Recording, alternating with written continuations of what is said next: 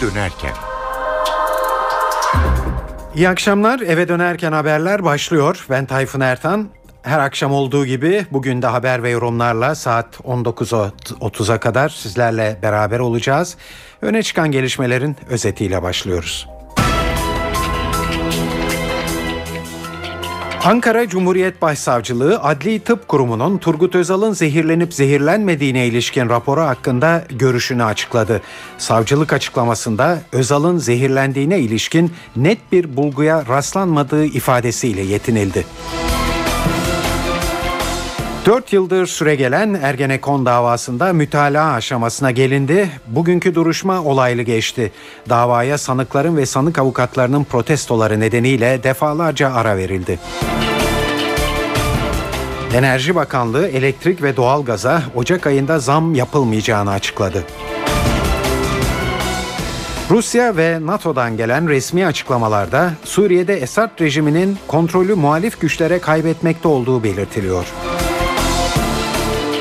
Ve Avrupa Parlamentosu Saharov Düşünce Özgürlüğü ödülünü iki İranlı insan hakları savunucusuna verdi.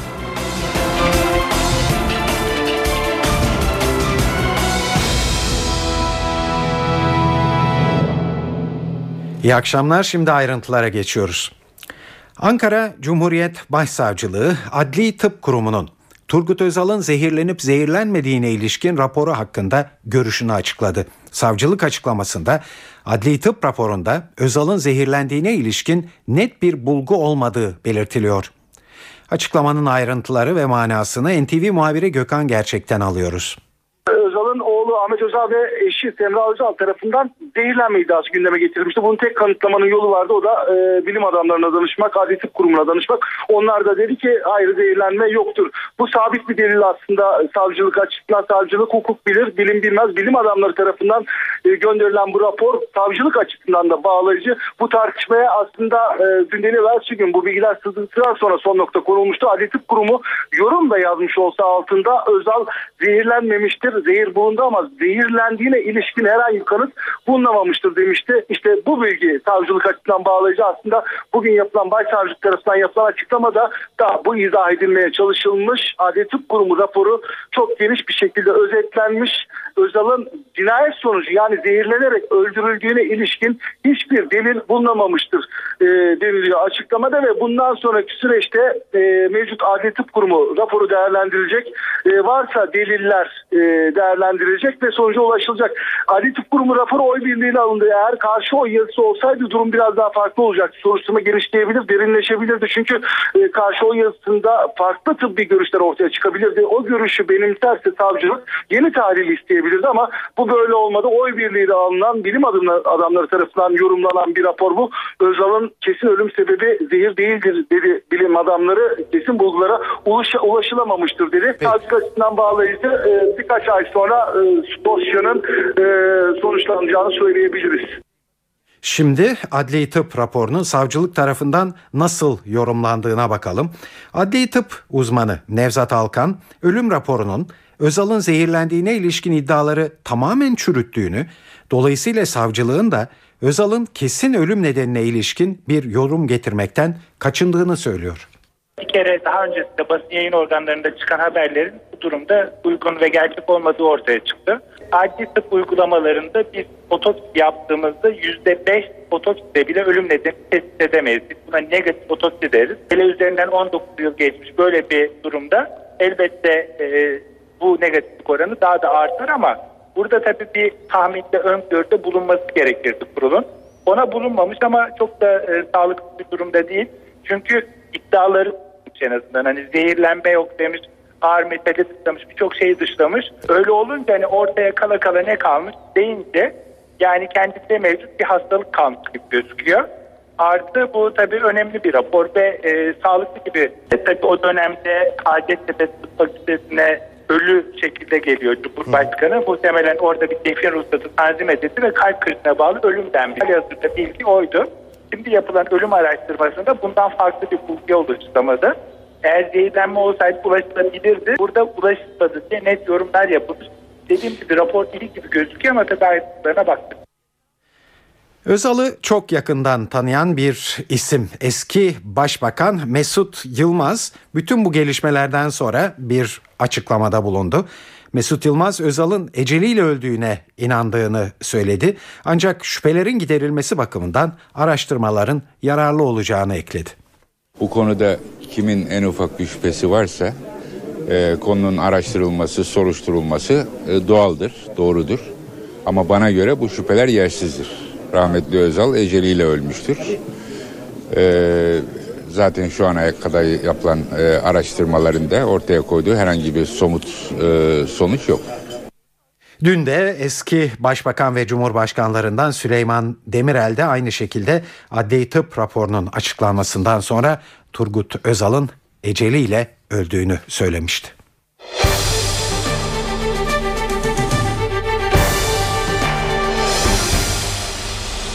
Dört yıldır süre gelen Ergenekon davasında bugün kritik bir duruşma olması bekleniyordu. Zira bugünkü duruşmada savcının esas hakkındaki mütalasını vereceği ve sanıklar hakkında istenen cezaların belli olacağı söyleniyordu. Ancak halen devam eden duruşmada savcı dosyadaki eksikler nedeniyle henüz mütalaa vermedi. Bugünkü duruşma oldukça olaylı geçti. Davaya sanıkların ve sanık avukatlarının protestoları nedeniyle defalarca ara verildi. Şimdi Silivri'ye uzanalım ve duruşma notlarını oradaki muhabirimiz Ergün Güven'den alalım. Savcıdan bugün mütalaa konusundaki açıklaması bekleniyor. Ya mütalaya açıklaması ya da mütalasını sunup sunmayacağı konusunda bir açıklama yapması bekleniyordu. Sabahtan bu yana duruşmaya defalarca ara verildi yaşanan gerginlikler yüzünden. Cumhuriyet Savcısı Mehmet Ali Pekgüzel taleplerini sıraladı. Aslında bu taleplerini sıralarken e, bir konuya da işaret etmiş oldu.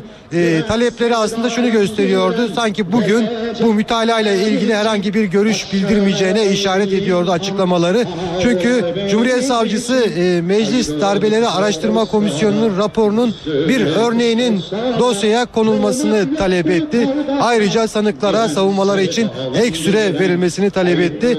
Yargılamanın makul sürede bitirilmesi gerektiğine dikkat çekti talepleri arasında ve bir dava daha Ergenekon davasına dahil edilmesi isteniyordu. Davanın sanıklarından Sedat Peker'in davanın yine gizli tanıklarından Poyraz'ı cezaevinde tehdit ettirdiği iddiasıyla hazırlanan bir iddianame vardı. Bunun yargılamaya bir yenilik katmayacağı gerekçesiyle birleştirme talebinin reddedilmesini istedi. Ayrıca 2009 yılında Oramiral Özden Örneğe ait olduğu iddia edilen darbe günlükleriyle ilgili olarak Oramiral Özden Örnek, Orgeneral Aytaç Çalman ve Ali İbrahim Fırtına'nın ifadelerinin birer örneğinin de dosyalara konulmasını istedi. Yeni tanık dinlenmesi taleplerinin ise reddedilmesini istedi. Bugüne kadar 150 tanık dinlendi. Bundan sonraki tanıkların beyanlarının davaya bir yenilik katmayacağı görüşünü sıraladı. İşte bu sıralama arasında mütalaya ilişkin herhangi bir ibare yoktu. Ancak savcının bu konuyla ilgili bugün kesinlikle görüş ifade etmeyeceği anlamına da gelmiyor. Savcı daha sonra yeniden söz alarak mütalaa ile ilgili görüşünü açıklayabilir. Tabii bu davadan çıkacak e, sonuç e, şu anda Ankara'da ki siyaset dünyasının yakından e, takip ettiği bir sonuç olacak. Çünkü e, Cumhuriyet Halk Partisi'ni ve Milliyetçi Hareket Partisi'ni yakından ilgilendiriyor bu sonuç. CHP milletvekilleri Mustafa Balbay, Mehmet Haberal ve MHP'li Engin Alan Ergenekon davasında uzun süredir tutuklu olarak yargılanmaktalar. İlk resmi görüş MHP'den Genel Başkan Devlet Bahçeli'den geldi. Bahçeli davayla ilgili tartışmaları hatırlattı ve umulur ki sonunda alınan karar adalete uygun olur dedi. Bu mahkemenin adil yapılıp yapılmadığı konusu. Bu mahkemedeki delillerin ne kadar gerçekçi olduğu, kamuoyunun cevap olarak beklediği konular konulardır ve acaba bugünkü savcılar mütalasında bu ne kadar açıklık kazanacaktır? Bunu bugünden kestirmek mümkün gözükmüyor. Ancak temennimiz mahkeme heyetinin bu uzun süreç içerisinde en adil bir kararı ve kamuoyunu tatmin edici, doyurucu bir kararı vermesini millet olarak beklemekteyiz. Temennimiz de adalet arayışı söz konusu olan bir mahkemede adaletsizliğe hükmeden bir yanlışlık olmaması dileğimizdir. Hayli sancılı geçen 4 yıllık bir yargılama süreci Ergenekon davası ve tabi ele alınan suç iddialarına, sanıklara ve hatta tanıklara baktığımızda siyasi boyutları çok kuvvetli bir dava. Bu niteliğiyle dava etrafında yoğun siyasi tartışmaların geçmesi, toplumsal gerginlikler yaratması da herhalde kaçınılmaz oluyor. Radikal gazetesi yazarlarından Oral Çalışlar bu davada aslında siyasetin çözmesi gereken sorunların bir mahkemenin üzerine yıkılmış olduğu görüşünde. Kamuoyu ikiye bölündü. Yani şöyle bölündü. Bir kesim insan yani bunların hiçbir günahı yoktu. Yok yere insanları hapse attılar. E, zulüm yapıyorlar ve askeri ezmek için yapıldı diye düşünen ve öyle hareket eden ve öyle algılayan toplumun önemli bir kesimi var. Bir başka kesim ise ya bu Türkiye yani askeri darbelerden perişan olmuştu. Yani dosyaların içinde ne olduğu çok önemli değil. Yani sonunda her türlü askeri müdahaleye yol açan, e, işte idamlar yapan, siyaseti berbat eden, Türkiye'yi e, uluslararası çapta çapta perişan eden, ekonomisini batıran bir alışkanlık vardı. Bu alışkanlığı bu da mahkemeler ortadan kaldırmaya yardımcı oldu. Onun için buna destek olalım diyen iki kamuoyu var. Ama iş hukuk üzerinden bakılmıyor işe. İki taraf da siyasi bakıyor. Şimdi bu tabii hukuk üzerinden olmaması gerekir. Bu tar böyle bir tartışma siyaset üzerinden yapılabilir ama yani mahkemeler bu hale dönüştü. Burada e, ne kadarı mahkemelerin kabahati, ne kadarı siyasetin kabahati, ne kadarı başkalarının kabahati tabii bunu da ayrıca tartışmak gerekiyor. Çünkü bir yönüyle baktığımız zaman siyaset de işin kolayını buldu. İşi yargıya havale etti. Bu kadar ağır şeyleri mahkemeler çözemez. Mahkemelerden halledilemez. Evet bazı siyasi Gladio diye bir dava açıldı İtalya'da da ama o bir şekilde halledildi ama siyaset ciddi müdahalede bulundu. Yani bizim de siyasetin artık bu işleri çözecek bir hale getirmesi lazım. Halbuki yani Türkiye'nin askerden arındırılması, askerin siyasetten arındırılması, askerin siyasetin ötesinde kendi görevine döndürülmesi işi daha çok siyasetin ve idarenin işi. Yani yasaları değiştireceksiniz. Askerin e, etki yani işte Milli Güvenlik Kurulu'nu değiştireceksiniz. Askerle e, siyaset arasındaki ilişkiyi değiştirecek, değiştirilecek o kadar çok kanun var. Askeri Yüksek İdare Mahkemesi hala devam ediyor. Hala mesela şey Genelkurmay Başkanı Milli Savunma Bakanı'nın önünde duruyor. Yani bu tür tedbirlerin, yasal tedbirlerin alınması askerin siyasetten uzaklaştırılması bakımından daha önemli önemliydi. Sağlıklı olan yol bir daha askerin siyasete müdahale edemeyeceği ölçüde yeni bir yasal yapılanma yaratmak. Ergenekon davası ile ilgili olarak zaman içinde usul açısından yoğun tartışmalar yaşandı. Şimdi onlara biraz göz gezdirelim. Bunlardan biri uzun tutukluluk süreleriydi. Zaman zaman davayı baştan beri destekleyenler bile tutukluluk sürelerinin uzunluğunun adaleti zedelediğinden dert yandılar. Sabah gazetesi Ankara temsilcisi Okan Müderrisoğlu'nun bu konudaki görüşleri şöyle. Eğer siz bir konuyu bağımsız yargıya teslim etmişseniz ondan sonrasına ilişkin olarak kuralları eğer çok somut bir şekilde değiştirmiyorsanız yargı da kendi algısına göre süreci yönetiyor.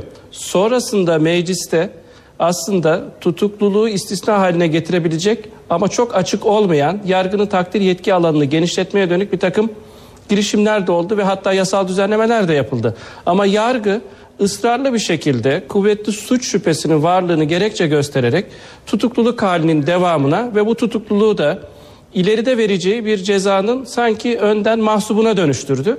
Bu çok eleştirildi ve eleştirilmeye de devam ediyor. Ben kaçma şüphesi olmayan, delillerin toplandığı, delil karartma ihtimali olmayan durumlarda tutukluluğun istisna olması gerektiğini savunanlardanım.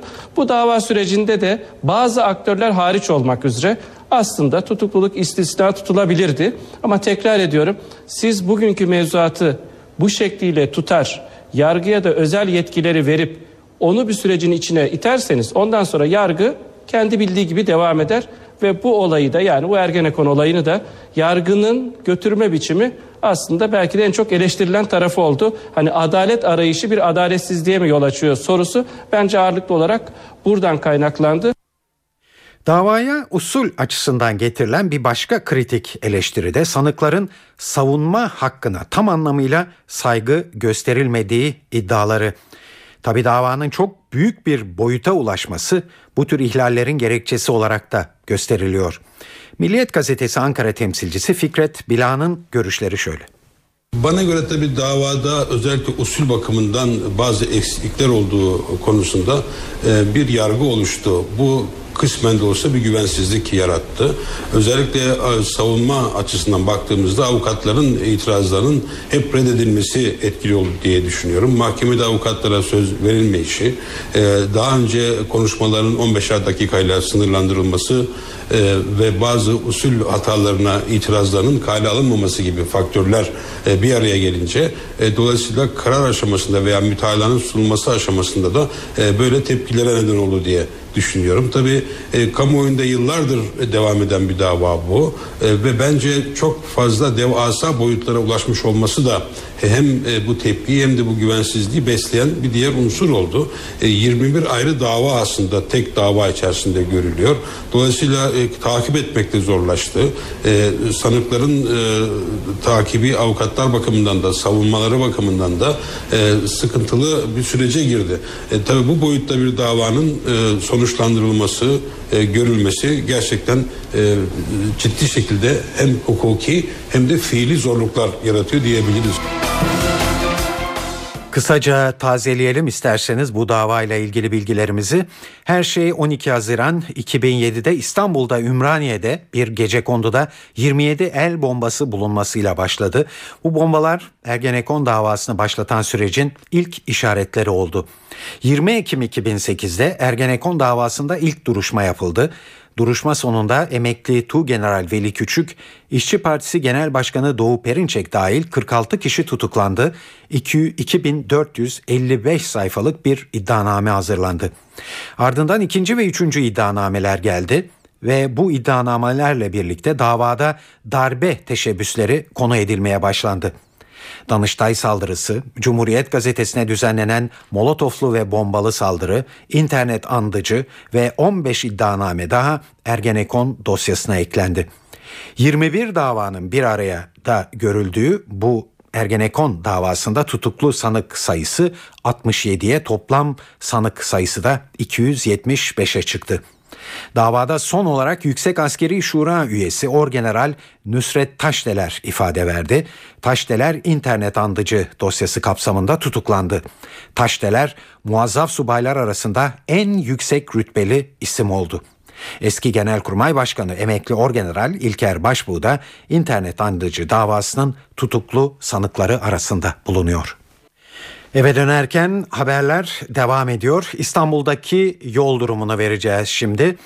Bunun için de Büyükşehir Belediyesi Trafik Kontrol Merkezi'nden Murat Kazan Asması dinliyoruz.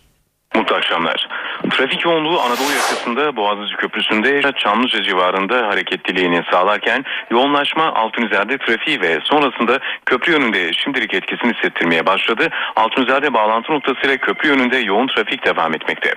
Fatih Sultan Mehmet Köprüsü'ne baktığımızda Ümraniye trafiği ve sonrasında köprünün yine açık olduğunu söyleyebiliriz ama Kavacık ve sonrasında yoğunluk var. Ters yönde köprü çıkış noktasıyla Ümraniye bağlantısıyla Ataşehir yönünde yoğun trafik etkili olmaya başladı. Avrupa'dan Anadolu'ya geçişte Boğaziçi Köprüsü'nün girişindeki yoğunluk özellikle Yıldız katılımında oldukça fazla. Köprü giriş yönünde ise yoğun trafik devam etmekte. Baktığımızda Mecidiyeköy trafiğinin yoğunluğunun kısmen arttığını bu noktada Çağlayan trafiği ve sonrasında yoğunluğunda köprü istikametinde devam ettiğini söyleyebiliriz. Ters yönde köprü çıkış noktasıyla Mecidiyeköy Çağlayan istikametinde hareketli bir trafikle karşı karşıyayız. Çağlayan trafiğinde köprü istikametinde yoğun trafiğin şimdilik etkili olduğunu söyleyebiliriz. Yan yolda Hürriyet Tepesi istikametine yoğunluk var. Ters yönde Haliç Köprüsü istikametindeki yoğunluksa fazla etkili olmadı. Fatih Sultan Mehmet Köprüsü'ne bağlantı noktalarında yoğun trafiğin kısmen etkili olduğunu söyleyebiliriz.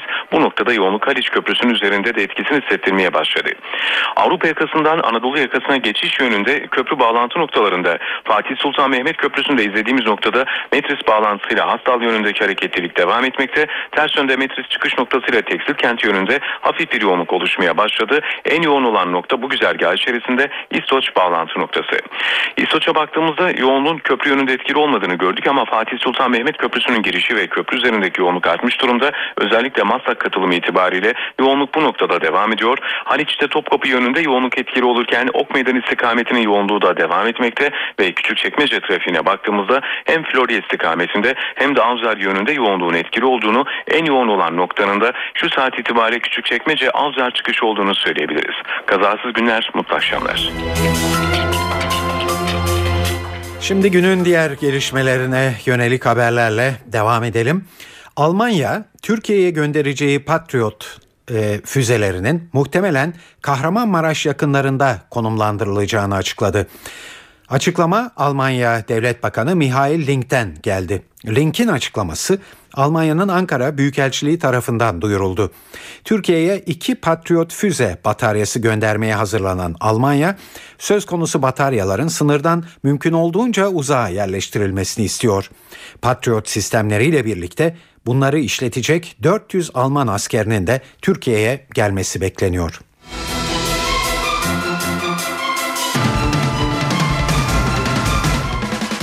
Pınar Selek davasıyla devam edelim. Mahkemenin iki kez beraat kararı verdiği, Yargıtay'ın ise müebbet hapis verilmeli görüşüyle kararları iki kez reddettiği dava yeniden açıldı. Bu sefer savcı Yargıtay'ın isteği doğrultusunda Pınar Selek'e müebbet hapis cezası verilmesini istedi. Bugünkü davada Pınar Selek'in avukatları reddi hakim talebinde bulundular. Pınar Selek ise yurt dışında bulunduğu için duruşmaya katılmadı. NTV muhabiri Deniz Tüysüz izledi davayı. İstanbul 12. Ağır Ceza Mahkemesi'nin bugün de üçüncü kez karar vermesi bekleniyordu. Ancak avukatların itirazı oldu. Reddi hakim taleplerinde bulundular. Neden bulundular? Yedek heyet olduğu için geçtiğimiz e, senelerde yapılan duruşmalarda İstanbul 12. Ağır Ceza Mahkemesi'nin asıl heyeti kararları vermişti ve Yargıtay'dan bozulmasına e, ilişkin iki kez de kararına direnmiş ve Pınar Selek'le ilgili olarak beraat kararını yinelemişti. İşte tekrar duruşma başlayınca İstanbul 2. Ağır Ceza Mahkemesi'ne gelince bu sefer esas e, heyet rahatsız olduğu gerekçesiyle esas e, davaya bakan başkan İstanbul 2. Ağır Ceza Mahkemesi Başkanı Vedat Yılmaz Abdurrahmanoğlu rahatsız olduğu gerekçesiyle başka bir hakim davaya e, duruşmaya başkanlık yapıyor. İşte avukatların buna ilişkin itirazları vardı. Reddi hakim talebinde bulundular. Dava ile ilgili kesin kararı sizin veremeyeceğinizi düşünüyoruz dediler ve reddi hakim talepleri de reddolmuştu esasında ancak itiraz yolu açık olduğu için bir üst mahkemeye gönderilecek tekrar avukatların yinelediği reddi hakim talepleri. İşte bu sebepten dava ertelendi. Kesin hüküm bugün verilemedi. Dava 24 Ocak 2013 tarihine ertelendi. Hemen bir ayrıntıyı da aktarmak gerekirse duruşmanın savcısı da mütalasında esas heyetin beklenmesinin uygun olacağı görüşünü bildirdi. Türk Silahlı Kuvvetlerinden kendi isteğiyle ayrılan subay sayısı açısından bu yıl son 4 yılın rekorunu kırdı. 1067 subay kendi isteğiyle emekli oldu bu yıl. Vatan Gazetesi'nde yer alan habere göre bu yıl 232 subay da kadrosuzluktan emekli edildi. Milli Savunma Bakanlığı verilerine göre kendi isteğiyle emekli olan subay sayısı 2009'da 903, 2010'da 374, 2011'de ise 843'tü. Ağustos ayındaki Yüksek Askeri Şura kararları ve sonrasındaki emeklilik isteklerinin ardından ordudaki general amiral sayısı da 348 olarak belirlendi.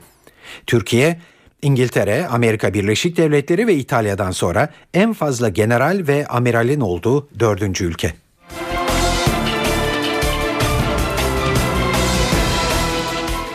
Elektrik ve doğalgaza Ocak ayında zam yapılmayacak. Açıklama Enerji Bakanlığı Müsteşarı Metin Kilci'den geldi. Kilci bugün itibariyle Ocak ayında zam yapmayı gerektirecek herhangi bir baskı unsurunun olmadığını söyledi. Kilci, Enerji Bakanlığı olarak tüketimin tepe noktalara ulaştığı kış aylarına hazırlıklı girdiklerini belirtti ve doğalgazda arz güvenliğinde büyük ölçüde rahatız diye konuştu. Ocak'ta zam yok açıklaması fiyatları 3 ayda bir düzenlenen elektriğe Nisan ayına kadar zam yapılmayacağı anlamına geliyor.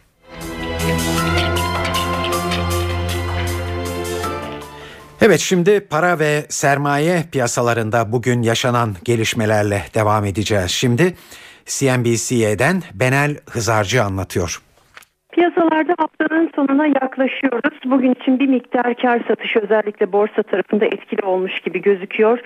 Sabah güne başlarken Amerikan Merkez Bankası'nın dün akşam sonuçlanan faiz ve yapılan açıklamaların etkisini takip ediyorduk. Amerikan Merkez Bankası Fed beklenen tahvil alım programını açıkladı. Ayda 45 milyar dolarlık ek tahvil alımı yapacak. Zaten şu anda 40 milyar dolarlık bir alım yapıyor. Böylece toplamda 85 milyar dolarlık alımla piyasalara desteğini sürdürecek. Bu programın çıkması toplantıdan umutları tazelese de Başkan e, Bernanke'nin yaptığı konuşmada büyüme ve işsizlikle ilgili sorunların devam ettiğinin altını çizmesi ve özellikle mali uçurum riski konusunda dikkat edilmesi gerektiğini hatırlatması bir miktar piyasalarda endişeye neden oldu diyebiliriz. Mali uçurum e, senaryosu bizim e, programımızda yok ve böyle bir şey gerçekleşirse elimizde bunun önüne geçecek bir araç da maalesef yok şeklinde konuştu Amerikan Merkez Bankası Başkanı. Bugün e, gün içerisinde hem Avrupa borsalarında hem de söylediğimiz gibi İMKB'de bir miktar e, bu gelişmenin de etkisiyle kar satışının etkili olduğunu gördük. Borsada gün sonunda %0,57'lik bir değer kaybı var. Endeks 76.963 puandan kapandı. 77.000'in hemen altından bir kapanış gerçekleşmiş oldu. Gösterge bileşik faiz düne göre değişmedi. %5,75'ten günü tamamladı. Dolar Türk Lirası da günün sonunda 1.78 oldu.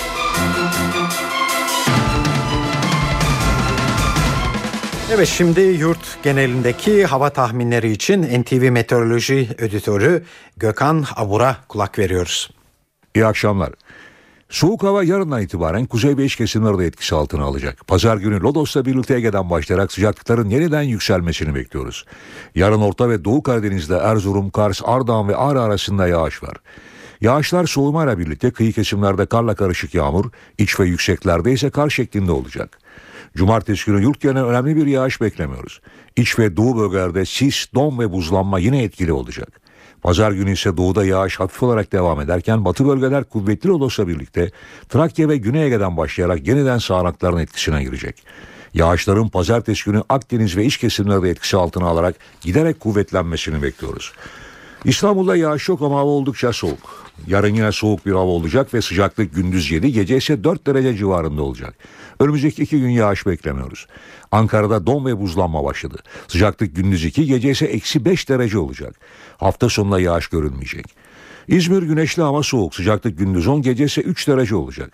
Pazara kadar İzmir'de de yağış görünmeyecek. Hepinize iyi akşamlar diliyorum. Hoşçakalın. Evet bir de futbol dünyasından bir haber. Galatasaray Fenerbahçe derbisi öncesi merak edilen bir konu. Sarı lacivertli taraftarın Türk Telekom Arena'ya gidip gidemeyeceği konusu. Fenerbahçe'nin yasağın kaldırılmasına yönelik önerisine Kulüpler Birliği de destek vermişti. Ancak İl Güvenlik Kurulu'nda yasağın sürmesine karar verildi. Açıklamayı toplantı sonrası Galatasaray'ın ikinci başkanı Ali Dürüst yaptı.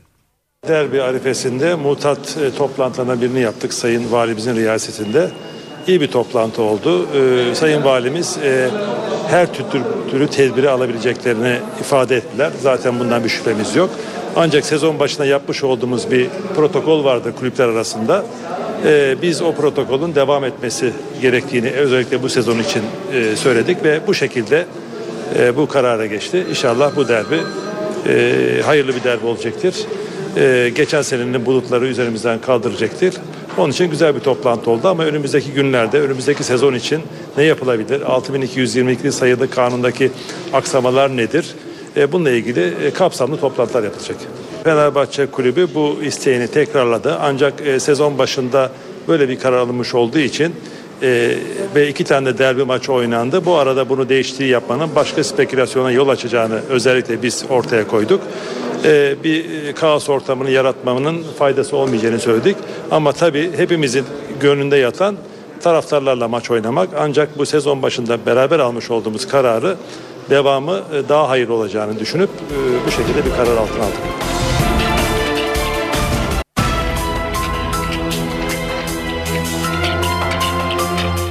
Evet şimdi dünyada en çok konuşulan haberlere bakacağız ama onun öncesinde e, hızla bugün Türkiye'deki öne çıkan gelişmeleri özetleyeyim bizi arada dinlemeye başlayanlar için. Ankara Cumhuriyet Başsavcılığı Adli Tıp Kurumu'nun Turgut Özal'ın zehirlenip zehirlenmediğine ilişkin raporu hakkındaki görüşünü açıkladı.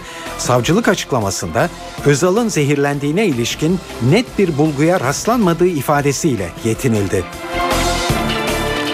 4 yıldır devam eden Ergenekon davasında mütalaa aşamasına gelindi. Bugünkü duruşma hayli olaylı geçti. Davaya sanıkların ve sanık avukatlarının protestoları nedeniyle defalarca ara verildi. Ve Enerji Bakanlığı elektrik ve doğalgaza Ocak ayında zam yapılmayacağını açıkladı.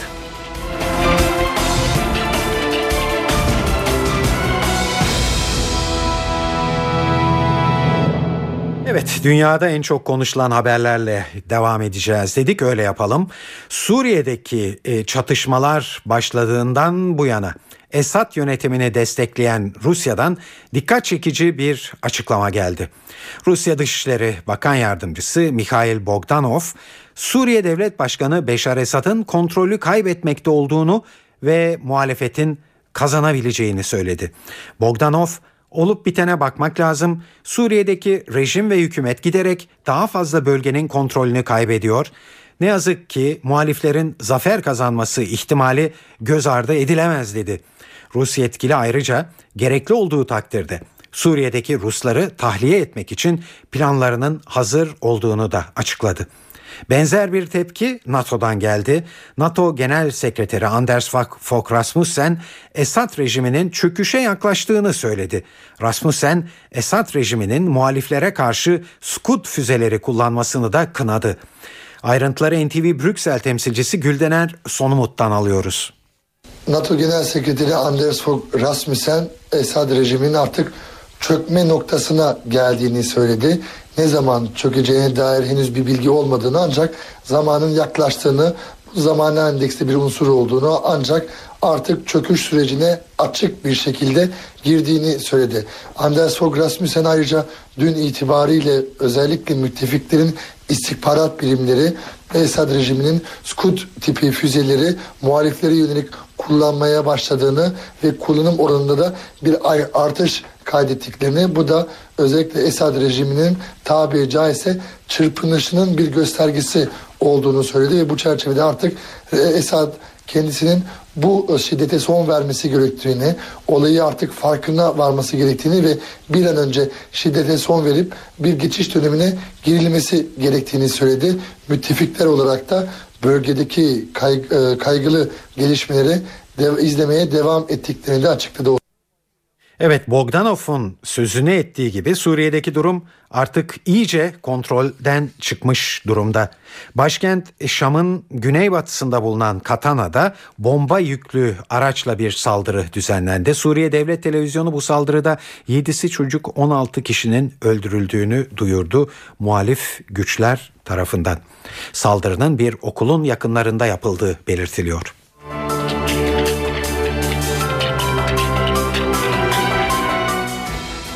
NATO'dan bir yetkili Suriye ordusunun son bir hafta içinde muhalifleri Scud tipi füzelerle vurmaya başladığını açıkladı. Haberi Amerikalı yetkililer de doğrulamaktalar. New York Times gazetesine konuşan Obama yönetiminden bir yetkili Scud füzelerinin başkent Şam ve çevresinden fırlatıldığını söyledi. Özgür Suriye ordusu kontrolündeki bölgeleri hedef alan bu füzelerin Türkiye ve Irak sınırı yakınlarındaki bölgeleri vurduğu belirtiliyor. Gazete Scud füzelerinin kullanımının Esad hükümetinin çaresizliğinin göstergesi olduğu yorumlarına yer veriyor. Amerikalı yetkililer Scud füzelerinin Türkiye sınırını aşması endişesini de taşıyorlar. Çünkü bu füzelerin aslında e, isabet kaydetme gücü çok düşük. Böyle bir durumda Türkiye'nin patriotlarla karşılık vermesinden de endişe edilmekte.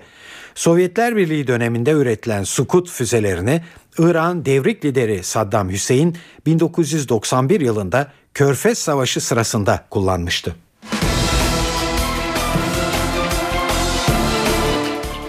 Mısırlılar Cumhurbaşkanı Muhammed Mursi'nin yetkilerini arttıracak yeni anayasa için cumartesi günü referanduma gidiyor.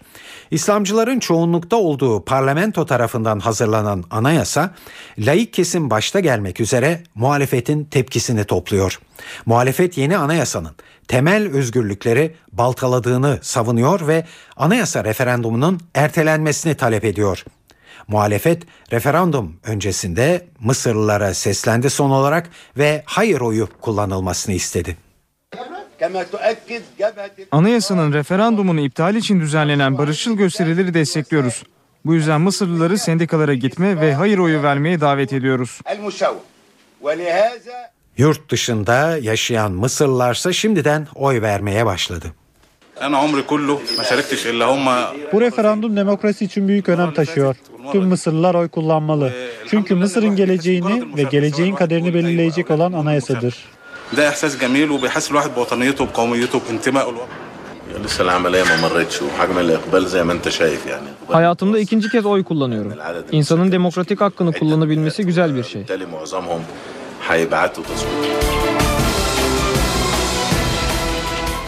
Kıbrıs Rum kesiminde ekonomik kriz nedeniyle uygulanan kemerleri sıkma politikalarına tepki büyüyor. Mecliste IMF ve Avrupa Birliği'nin kredi şartları onaylanırken meclis binasının önü protesto eylemlerine sahne oldu. Borsa yatırımcılarının meclisi basmasının ardından bu kez de çok çocuklu aileler örgütü Rum hükümetini hedef aldı. Aile yardımının kaldırılması ve üniversite öğrencilerine mali desteğin azaltılmasını protesto eden göstericiler de polis kordonunu yararak meclise girmeye çalıştı. Tansiyonun yükselmesi üzerine polisle göstericiler arasında arbede çıktı. Bazı göstericiler meclis binasına yumurta ve tuğla attı. Meclis çalışmaları bu olaylar nedeniyle aksadı, görüşmeler ancak polis desteğiyle sürdürüldü. Meclisin önündeki gösterilerin ardından sendikalarında katıldığı kalabalık Maliye Bakanlığı'na yürüdü.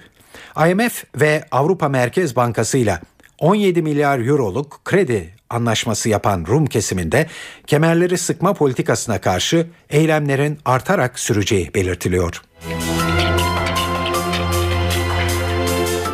Almanya parlamentosu sünnete izin veren düzenlemeyi onayladı. Sünnet yasası olarak bilinen bu düzenleme mecliste 434 milletvekilinin desteğini aldı. 100 milletvekili ise hayır oyu kullandı. Yeni düzenlemeye göre çocuklar sünnet edilirken tıbbi kurallar göz önünde bulundurulacak ve acının en aza indirilmesi sağlanacak. Karar Almanya'da yaşayan Müslümanlar ve Yahudiler tarafından memnuniyetle karşılandı. Mecliste alınan karar bizi çok mutlu etti. Parlamenterler Köln'ün yaptığı yanlışı düzeltti. Müslümanlar ve Yahudiler için adalet rayına oturdu. Buna ihtiyaç vardı. Köln'de alınan karar insanların akıllarında büyük bir şüphe yarattı. Burada bir geleceğimiz olmayacağını dahi düşündük. Ama şimdi mutluyuz. Neden böyle bir e, düzenlemeye gitti Almanya parlamentosu onu da hatırlatalım hemen. Köln Eyalet Mahkemesi geçtiğimiz yıl Mayıs ayında erkek çocukların sünnet edilmesini adam yaralama suçu kapsamına almıştı. Bu karar Müslüman ve Yahudilerin tepkisine neden olmuş. Alman hükümeti devreye girerek bu tepkileri haklı bulmuş ve parlamentonun onayladığı işte bu yeni düzenlemeyi hazırlamıştı.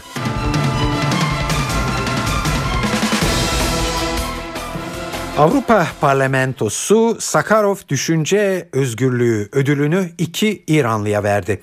İran'da ev hapsinde tutulan yapımcı Cafer Penayi ve cezaevinde bulunan insan hakları savunucusu Nesrin Sodude Brüksel'deki törene katılamadılar tabi ve ödülleri boş koltuklara bırakıldı.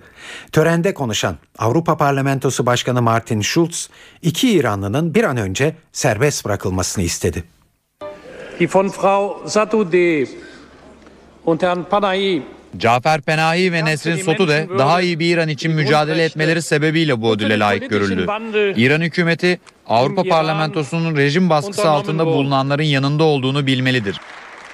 Cafer Penayi İran'da 2009 seçimlerinin ardından yaşanan olaylarla ilgili bir belgesel çekmek istemiş ve 6 yıl hapse mahkum edilmişti. Ev hapsinde tutulan Penayi'nin 20 yıl süreyle film çekmesi de yasaklanmıştı. Muhaliflerin ve küçük yaştakilerin idam edilmesine karşı çıkan Nesrin Sodude ise geçen yılın başında avukatlıktan men edilmiş ve 11 yıl hapis cezasına çarptırılmıştı. 1975 Nobel Barış Ödülü sahibi Sovyet bilim adamı Andrei Saharov'un adını taşıyan bu ödül 1988'den bu yana Avrupa Parlamentosu tarafından insan hakları savunucularına veriliyor.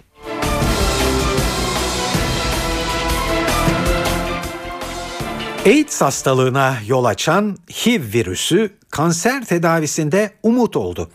Laboratuvar ortamında geliştirilen virüs lösemi hastası küçük bir kızı hayata döndürdü. 7 yaşındaki Emma Whitehead geçen sonbaharda lösemiye yakalandı. Uygulanan tedaviye rağmen sağlık durumu giderek kötüleşti. Küçük kızın yaşamından umut kesilince Emma'nın ailesi son çare olarak Philadelphia Çocuk Hastanesi'ne başvurdu. Burada aileye henüz deneme aşamasında olan riskli bir tedavi önerildi. Aile bu riski göze aldı ve tedaviyi başlattı. Emma'ya geliştirilmiş HIV virüsü nakledildi. Nefeslerin tutulduğu bu tedavi süreci sonunda küçük kız mücadeleyi kazanan taraf oldu. Emma'nın annesi tedaviyle ilgili olarak şunları söyledi. Her türlü riski göze alarak bunu kabul ettik. Tedavide elde ettiğimiz başarının diğer çocuklar için de umut olmasını istiyoruz. Doktorlar Emma'nın kanseri tamamen yendiğini açıkladılar. Tedaviyi geliştiren doktorlar şimdi bu yöntemin Amerikan Gıda ve İlaç İdaresi tarafından onaylanmasını dolayısıyla tedavinin de yaygınlaşmasını hedefliyorlar. About three weeks after we gave her her T cells, we uh, did another bone marrow. T hücrelerinde uyguladığımız uygulamayla 3 ay içinde başarı elde ettik ve hastamızı taburcu ettik. Zambiya Futbol Federasyonu ve Flamengo kulübü Lionel Messi'nin bir yıl içinde en çok gol atan oyuncu unvanını almasına itiraz ettiler. Rekorun Messi'den geri alınması için FIFA'ya başvurmaya hazırlanan Zambiya Futbol Federasyonu ülkesinde 5 kez yılın futbolcusu seçilen Godfrey Chitalu'nun 1972 yılında toplam 107 gol attığını öne sürüyor. Bir federasyon yetkilisi arşiv taraması başlattıklarını ve Chitalu'nun 107 golünü açığa çıkaracaklarını savundu. Chitalu, milli takım kafilesinin 1973 yılında Gabon'da geçirdiği uçak kazasında hayatını kaybetmişti. Bir başka itiraz daha var. Brezilya'nın en köklü kulüplerinden Flamengo bir yılda en çok gol atma rekorunun halen Zico'ya ait olduğunu savunuyor. Flamengo bir dönem Fenerbahçe'yi de çalıştıran Zico'nun 1979 yılını toplam 89 golle kapatmış olduğunu iddia ediyor. Enerji Bakanlığı elektrik ve doğalgaza Ocak ayında zam yapılmayacağını açıkladı.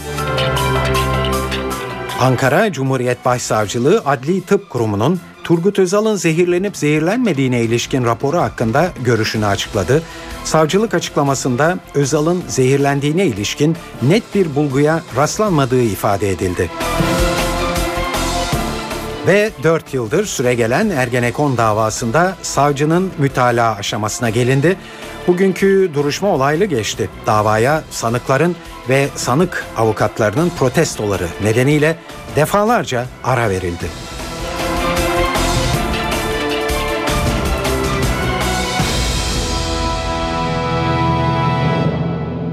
Evet, güncel hepimizi ilgilendiren bir haberle başlıyoruz.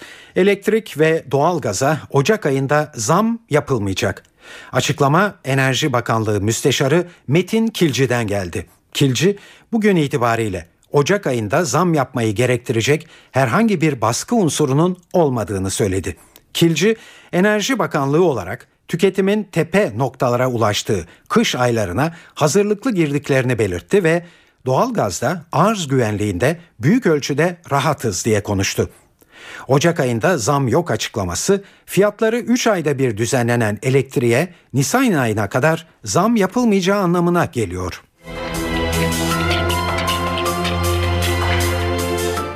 Galatasaray Fenerbahçe derbisi öncesi merak edilen bir konu Sarı lacivertli taraftarın Türk Telekom Arena'ya gidip gidemeyeceği konusuydu. Fenerbahçe'nin yasağın kaldırılmasına yönelik önerisine Kulüpler Birliği de destek vermişti. Ancak İl Güvenlik Kurulu'nda yasağın sürmesine karar verildi. Açıklamayı toplantı sonrasında Galatasaray 2. Başkanı Ali Dürüst yaptı. Derbi arifesinde mutat e, toplantılarından birini yaptık Sayın Valimizin riyasetinde. İyi bir toplantı oldu. Ee, Sayın Valimiz e, her tür, türlü tedbiri alabileceklerini ifade ettiler. Zaten bundan bir şüphemiz yok. Ancak sezon başına yapmış olduğumuz bir protokol vardı kulüpler arasında. Biz o protokolün devam etmesi gerektiğini özellikle bu sezon için e, söyledik ve bu şekilde e, bu karara geçti. İnşallah bu derbi e, hayırlı bir derbi olacaktır. E, geçen senenin bulutları üzerimizden kaldıracaktır. Onun için güzel bir toplantı oldu ama önümüzdeki günlerde, önümüzdeki sezon için ne yapılabilir? 6222 sayılı kanundaki aksamalar nedir? E, bununla ilgili e, kapsamlı toplantılar yapılacak. Fenerbahçe Kulübü bu isteğini tekrarladı. Ancak e, sezon başında böyle bir karar alınmış olduğu için e, ve iki tane de derbi maçı oynandı. Bu arada bunu değiştiği yapmanın başka spekülasyona yol açacağını özellikle biz ortaya koyduk. E, bir e, kaos ortamını yaratmanın faydası olmayacağını söyledik. Ama tabii hepimizin gönlünde yatan taraftarlarla maç oynamak. Ancak bu sezon başında beraber almış olduğumuz kararı devamı e, daha hayırlı olacağını düşünüp e, bu şekilde bir karar altına aldık. Ankara Cumhuriyet Başsavcılığı Adli Tıp Kurumu'nun Turgut Özal'ın zehirlenip zehirlenmediğine ilişkin raporu hakkında görüşünü açıkladı. Savcılık açıklamasında adli tıp raporunda Özal'ın zehirlendiğine ilişkin net bir bulgu olmadığı belirtiliyor. Bu açıklamanın ayrıntılarını NTV muhabiri Gökhan Gerçek'ten alıyoruz. Ahmet Özal ve eşi Semra Özal tarafından zehirlenme iddiası gündeme getirilmişti. Bunun tek kanıtlamanın yolu vardı. O da e, bilim adamlarına danışmak, adli tıp kurumuna danışmak. Onlar da dedi ki hayır zehirlenme yoktur. Bu sabit bir delil aslında savcılık açısından savcılık hukuk bilir, bilim bilmez. Bilim adamları tarafından e, gönderilen bu rapor savcılık açısından da bağlayıcı. Bu tartışmaya aslında e, dün değil gün bu bilgiler sızıntılar sonra son nokta konulmuştu. Adli tıp kurumu yorum da yazmış olsa altında Özal zehirlenmemiştir. Zehir bulundu ama zehirlendiğine ilişkin herhangi bir kanıt bulunamamıştır demişti. İşte bu bilgi savcılık açısından bağlayıcı aslında bugün yapılan başsavcılık tarafından yapılan açıklamada da bu izah edilmeye çalışılmış. Adli Tıp Kurumu raporu çok geniş bir şekilde özetlenmiş. Özal'ın cinayet sonucu yani zehirlenerek öldürüldüğüne ilişkin hiçbir delil bulunamamıştır e, deniliyor açıklamada ve bundan sonraki süreçte e, mevcut Adli Tıp Kurumu raporu değerlendirilecek. E, varsa deliller e, değerlendirilecek ve sonuca ulaşılacak. Adli Tıp Kurumu raporu oy birliğiyle alındı. Eğer karşı oy yazısı olsaydı durum biraz daha farklı olacaktı. Soruşturma genişleyebilir, derinleşebilirdi. Çünkü e, karşı oy yazısında farklı tıbbi görüşler ortaya çıkabilirdi. O görüşü benimserse savcılık yeni tahlil isteyebilirdi ama bu böyle olmadı. Oy birliğiyle alınan bilim adamları tarafından yorumlanan bir rapor bu. Özal'ın kesin ölüm sebebi zehir değildir dedi bilim adamları. Kesin bulgulara ulaş, ulaşılamamıştır dedi. Savcılık açısından bağlayıcı e, birkaç ay sonra e, dosyanın e, sonuçlanacağını söyleyebiliriz. Şimdi adli tıp raporunun savcılık tarafından nasıl yorumlandığına bakalım. Adli tıp uzmanı Nevzat Alkan, ölüm raporunun Özal'ın zehirlendiğine ilişkin iddiaları tamamen çürüttüğünü, dolayısıyla savcılığın da Özal'ın kesin ölüm nedenine ilişkin bir yorum getirmekten kaçındığını söylüyor.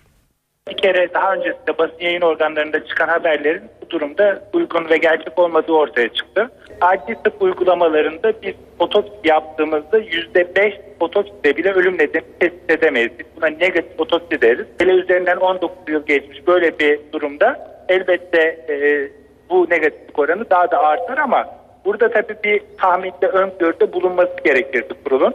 Ona bulunmamış ama çok da e, sağlıklı bir durumda değil. Çünkü iddiaları en azından hani zehirlenme yok demiş, ağır metali dışlamış, birçok şeyi dışlamış. Öyle olunca hani ortaya kala kala ne kalmış deyince yani kendisinde mevcut bir hastalık kalmış gibi gözüküyor. Artı bu tabii önemli bir rapor ve e, sağlıklı gibi. E, tabii o dönemde Hacettepe Tıp Fakültesi'ne ölü şekilde geliyor Cumhurbaşkanı. Hı. Muhtemelen orada bir defin ruhsatı tanzim edildi ve kalp krizine bağlı ölüm denmiş. Hazırda bilgi oydu. Şimdi yapılan ölüm araştırmasında bundan farklı bir bulgu oluşturamadı. Eğer zehirlenme olsaydı ulaşılabilirdi. Burada ulaşılmadı diye net yorumlar yapılmış. Dediğim gibi rapor dili gibi gözüküyor ama tabii ayrıntılarına baktık. 4 yıldır devam eden Ergenekon davasında bugün kritik bir aşamaya varıldı. Bugünkü duruşmada savcının esas hakkındaki mütalasını vermesi ve sanıklar hakkında istenen cezaların belli olması bekleniyordu. Ancak halen devam eden duruşmada savcı dosyadaki eksikler nedeniyle henüz mütalaa vermedi. Bugünkü duruşma hayli olaylı geçti. Davaya sanıkların ve sanık avukatlarının protestoları nedeniyle defalarca ara verildi. Şimdi Silivri'ye gidelim ve duruşma notlarını oradaki muhabirimiz Ergün Güven'den öğrenelim. Savcıdan bugün mütalaa konusundaki açıklaması bekleniyor. Ya mütalaya açıklaması ya da mütalasını sunup sunmayacağı konusunda bir açıklama yapması bekleniyordu. Sabahtan bu yana duruşmaya defalarca ara verildi yaşanan gerginlikler yüzünden. Cumhuriyet Savcısı Mehmet Ali Pekgüzel taleplerini sıraladı. Aslında bu taleplerini sıralarken e, bir konuya da işaret etmiş oldu. E, talepleri aslında şunu gösteriyordu. Sanki bugün bu mütalaa ilgili herhangi bir görüş bildirmeyeceğine işaret ediyordu açıklamaları. Çünkü Cumhuriyet Savcısı e, Meclis Darbeleri Araştırma Komisyonu'nun raporunun bir örneğinin dosyaya konulmasını talep etti. Ayrıca sanıklara savunmaları için ek süre verilmesini talep etti. Yargılamanın makul sürede bitirilmesi gerektiğine dikkat çekti talepleri arasında ve bir dava daha Ergenekon davasına dahil edilmesi isteniyordu. Davanın sanıklarından Sedat Peker'in davanın yine gizli tanıklarından Poyraz'ı cezaevinde tehdit ettirdiği iddiasıyla hazırlanan bir iddianame vardı. Bunun yargılamaya bir yenilik katmayacağı gerekçesiyle birleştirme talebinin reddedilmesini istedi. Ayrıca 2009 yılında Oramiral Özden Örneğe ait olduğu iddia edilen darbe günlükleriyle ilgili olarak Oramiral Özden Örnek, Orgeneral Aytaç Çalman ve Ali İbrahim Fırtına'nın ifadelerinin birer örneğinin de dosyalara konulmasını istedi. Yeni tanık dinlenmesi taleplerinin ise reddedilmesini istedi. Bugüne kadar 150 tanık dinlendi. Bundan sonraki tanıkların beyanlarının davaya bir yenilik katmayacağı görüşünü sıraladı. İşte bu sıralama arasında mütalaya ilişkin herhangi bir ibare yoktu. Ancak savcının bu konuyla ilgili bugün kesinlikle görüş ifade etmeyeceği anlamına da gelmiyor. Savcı daha sonra yeniden söz alarak mütalaa ile ilgili görüşünü açıklayabilir. Evet Ergün Güven'in haberini dinlediniz. Ergün bu haberini Silivri'den bildirdi bize. Bugün e, kritik bir duruşma yapılıyor olması nedeniyle e, Silivri'de mahkemeyi e, takip etmeye giden çok sayıda kişi oldu. Çok sayıda otobüs e, Silivri'ye gitti bugün ve arka planda duyduğunuz bazı sesler işte buraya giden göstericilerin e, sesleriydi. Suriye'de çatışmalar başladığından bu yana Esad yönetimini destekleyen Rusya'dan dikkat çekici bir açıklama geldi.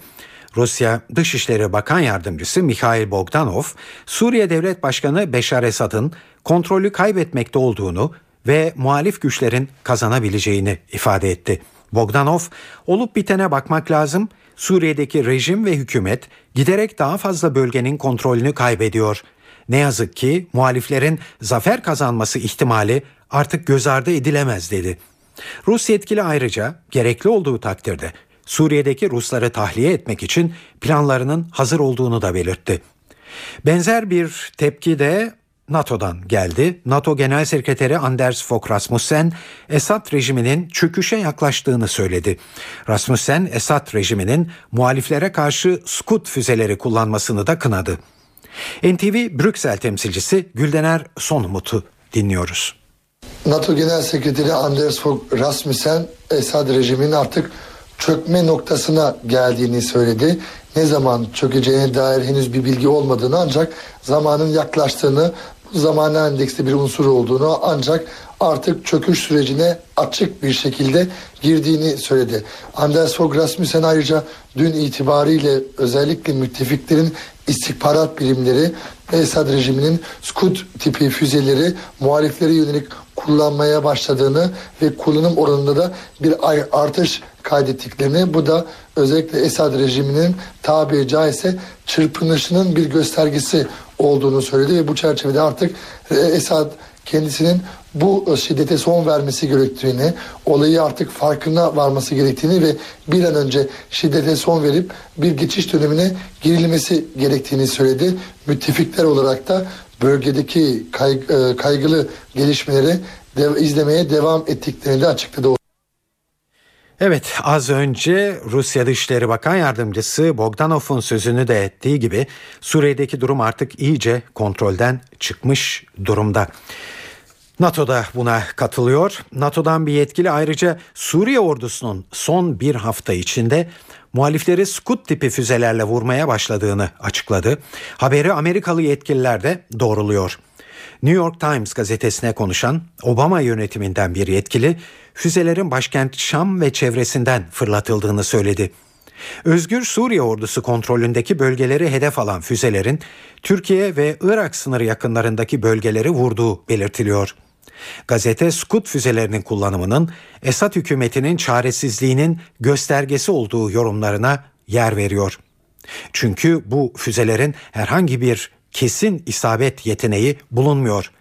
Amerikalı yetkililer Scud füzelerinin Türkiye sınırını aşması endişesini de taşıyor. Böyle bir durumda Türkiye'nin Patriot füzeleriyle karşılık vermesinden endişe ediliyor. Sovyetler Birliği döneminde üretilen Scud füzelerinin İran devrik lideri Saddam Hüseyin tarafından 1991 yılında Körfez Savaşı sırasında kullanılmış olduğu hatırlatılıyor.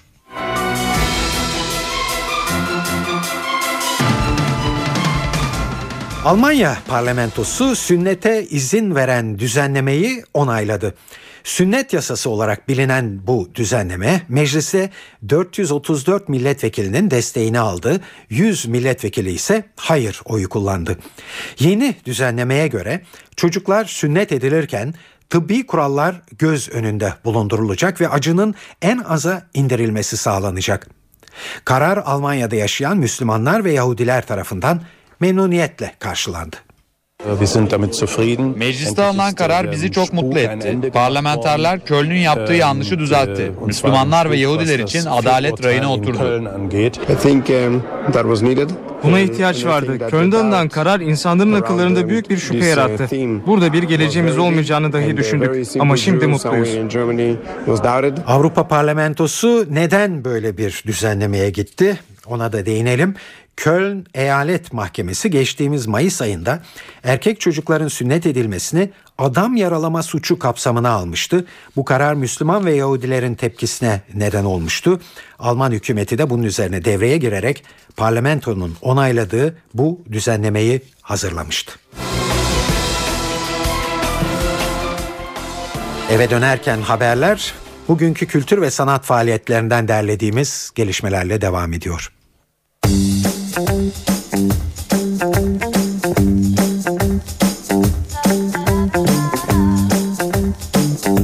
Arap dünyasının yetiştirdiği en büyük müzisyenlerden biri olan Anuar Brahem, triosuyla bugün Salon İKSV'de konser verecek. Garanti Caz Yeşili kapsamında gerçekleşecek konser saat 21.30'da. Yavuz Bingöl, Ahmet Telli ve Ertan Tekin bugün Sadri Alışık Kültür Merkezi'nde bir araya geliyor. Bingöl'ün şarkılarıyla, Telli'nin şiirleriyle, Tekin'in de duduk enstrümanıyla renklendireceği etkinlik saat 21.30'da. Caz dünyasının en genç yeteneklerinden biri olan Melissa Kral da bugün Alt Jazz Club'da olacak. Bu yıl katıldığı Nardis Genç Caz Vokal yarışmasında derece alan Kral, Ekim ayında da Akbank Jazz Festivali kapsamındaki James Genç Yetenekler Yarışması'nda en iyi yorum kategorisinde birinci seçilmişti. Caz standartları ve çağdaşlardan örnekler seslendirecek olan Melissa Kral saat 22'de sahneye çıkacak. Bugün ayrıca İsviçreli gitarist Christoph Denot saat 20'de Akbank Sanat'ta ve Hollanda'nın en iyi cazcıları diye bilinen Jasper Blom ise saat 21.30'da Borusan Müzik Evi'nde konser verecek. Dot'un yeni oyunu Altın Ejderha'yı da bugün görebilirsiniz.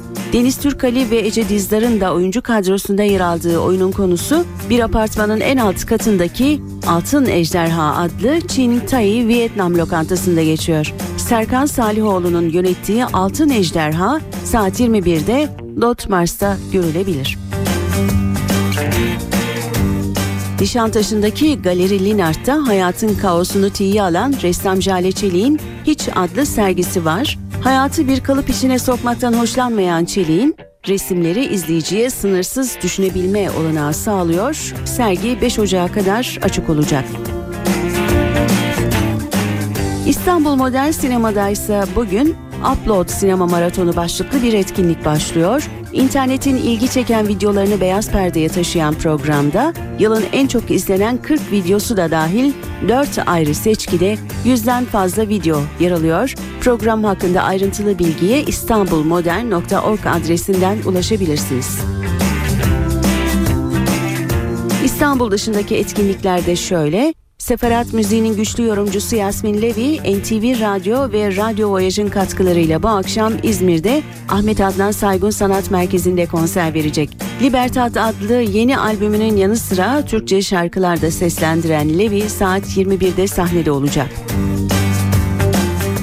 Folk rock ve alternatif rock karışımı kendine has bir müzik yapan Asaf Avidan da İzmir'de olacak bugün. Sahnede gitar, piyano ve mızıka çalıp şarkılarını akustik olarak söyleyecek. Avidan'a cellocusu da eşlik ediyor. Bu konserde saat 21.30'da Bios Bar'da.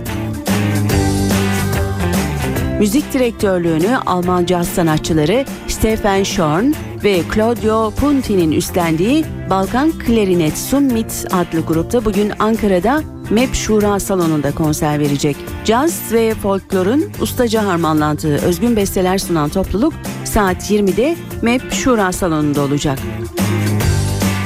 Noel Coward'ın yazdığı, Arif Özbilen'in dilimize çevirdiği ve Ali Meriç'in yönettiği Ruhlar Gelirse adlı tiyatro oyununda bugün Antalya'da seyirci karşısında Charles ünlü bir yazardır. Yeni yazacağı roman için malzeme toplamak üzere evlerinde karısı Ruth'la birlikte bir ruh çağırma seansı düzenler. Bu seanslardan birinde Charles'ın yıllar önce ölen ilk karısının ruhu eve gelir ve komik olaylar yaşanır. Haşim İşcan kültür sahnesindeki oyun saat 20'de başlayacak.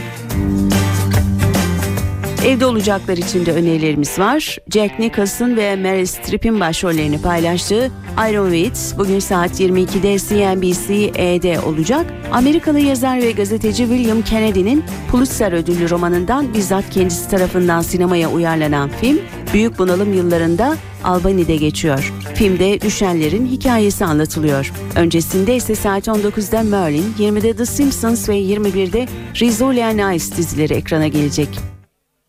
Eve dönerken haberler burada sona eriyor bu akşam. Bu yayının editörlüğünü Onur Koçaslan, stüdyo teknisyenliğini İsmet Tokdemir yaptı. Ben Tayfun Ertan. Hepinize iyi akşamlar diliyoruz. Hoşçakalın.